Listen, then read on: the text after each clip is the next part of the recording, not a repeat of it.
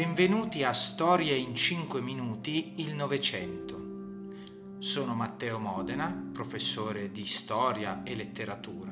In questo podcast ti racconterò gli episodi, i fatti, le idee più importanti del Novecento. Buon ascolto.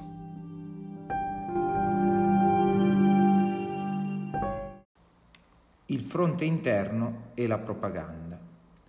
La prima guerra mondiale viene ricordata anche per il grandissimo coinvolgimento che ebbe tutta la popolazione, non soltanto i soldati al fronte. Dobbiamo immaginare che fino a questo momento la guerra era un evento che coinvolgeva principalmente i soldati, in parte i paesi, quelle località che erano investite direttamente dal conflitto e che quindi diventavano campi di battaglia, e soltanto in minor parte la popolazione che si trovava, eh, diciamo, a casa, la popolazione civile. Eh, si era coinvolti perché magari si aveva un parente, un familiare che combatteva, ma le battaglie coinvolgevano molte, molti meno soldati rispetto ai grandissimi numeri della Prima Guerra Mondiale, eh, i morti quindi erano anche meno, per avere un minimo paragone di quello che, che fu, bisogna, eh, bisognava all'epoca ritornare indietro di 100 anni alla campagna napoleonica in Russia con 500.000 uomini ma presi da diversi stati. Eh, parliamo invece di milioni di soldati portati al fronte e quindi sostanzialmente già da questo punto di vista ogni piccolo paese eh, si trovava ad essere coinvolto. In più si era creato nel corso della Prima Guerra Mondiale un vero e proprio for- fronte interno che portava al coinvolgimento diretto della società civile. Era cambiato tutto quanto sostanzialmente, era cambiato ogni aspetto della vita quotidiana, della vita politica ed economica per adattarsi alla guerra. L'industria produceva a pieno ritmo quello che serviva per i combattimenti, quindi armi, munizioni, autocarri, aeroplani, divise, calzature, alimenti eh, che dovevano essere inviati al fronte, quindi confezionati apposta per essere inviati al fronte. La popolazione civile era inoltre afflitta da gravi difficoltà, cioè eh, mancavano i beni di prima necessità, le materie prime, e i prezzi aumentavano a dismisura e c'era un continuo mh, aumento, mh, una sempre maggiore importanza del mercato nero, perché il mercato nero era quel mercato eh, illegale che faceva affari d'oro e che vendeva a prezzi maggiorati i beni che non si riuscivano a trovare eh, normalmente. Inoltre la popolazione era anche coinvolta dal punto di vista economico per quello che riguardava i prestiti di guerra.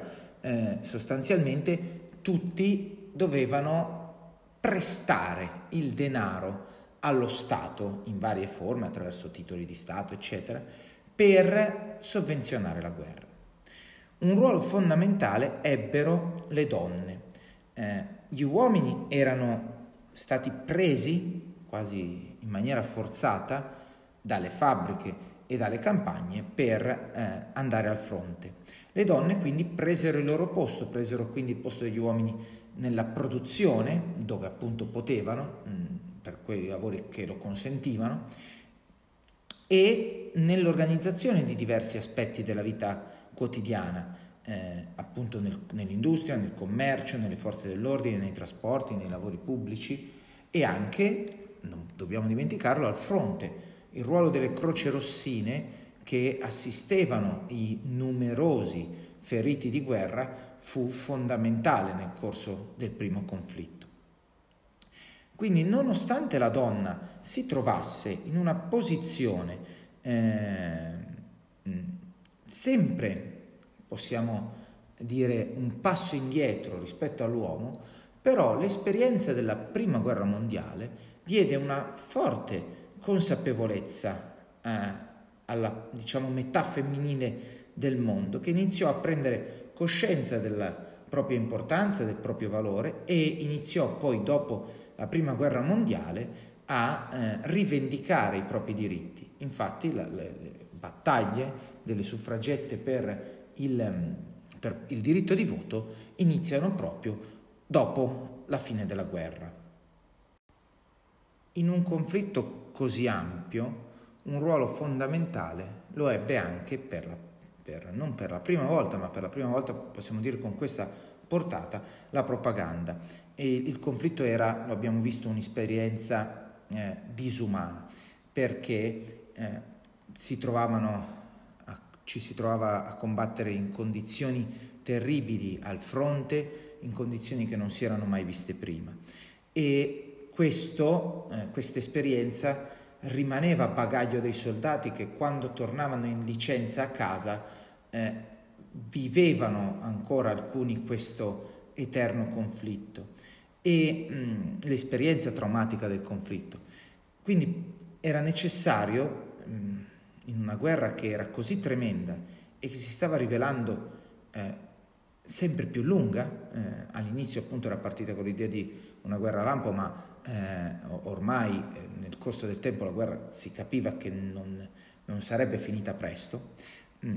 Bisognava quindi creare consenso per la guerra e questo consenso doveva essere creato attraverso la propaganda, una propaganda sempre più intensa attraverso manifesti, cartoline, raduni, attività, spiegando le buone ragioni del conflitto. Ogni paese voleva evidenziare come il suo ruolo fosse quello più importante, fosse il ruolo giusto, fossero dalla parte, possiamo dire, della legalità in qualche modo. E addirittura si sottolineò proprio il conflitto, il confronto, l'opposizione tra la civiltà, eh, tra, tra civiltà diverse. Ogni paese voleva sottolineare come il, la propria civiltà era quella da favorire, era quella che avrebbe dovuto vincere. E si crearono non soltanto questi movimenti di propaganda, ma anche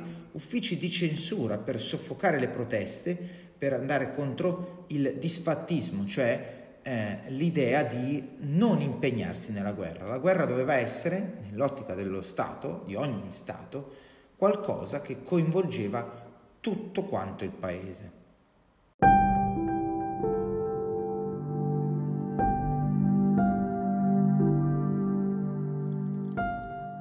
Grazie per aver ascoltato il podcast Storie in 5 minuti, il Novecento. Puoi ascoltare questo podcast su Apple Podcast, Spotify, Google Podcast e utilizzando il tuo programma preferito. Iscriviti e se hai richieste specifiche per nuove puntate, scrivimelo nei commenti. Ci sentiamo al prossimo episodio.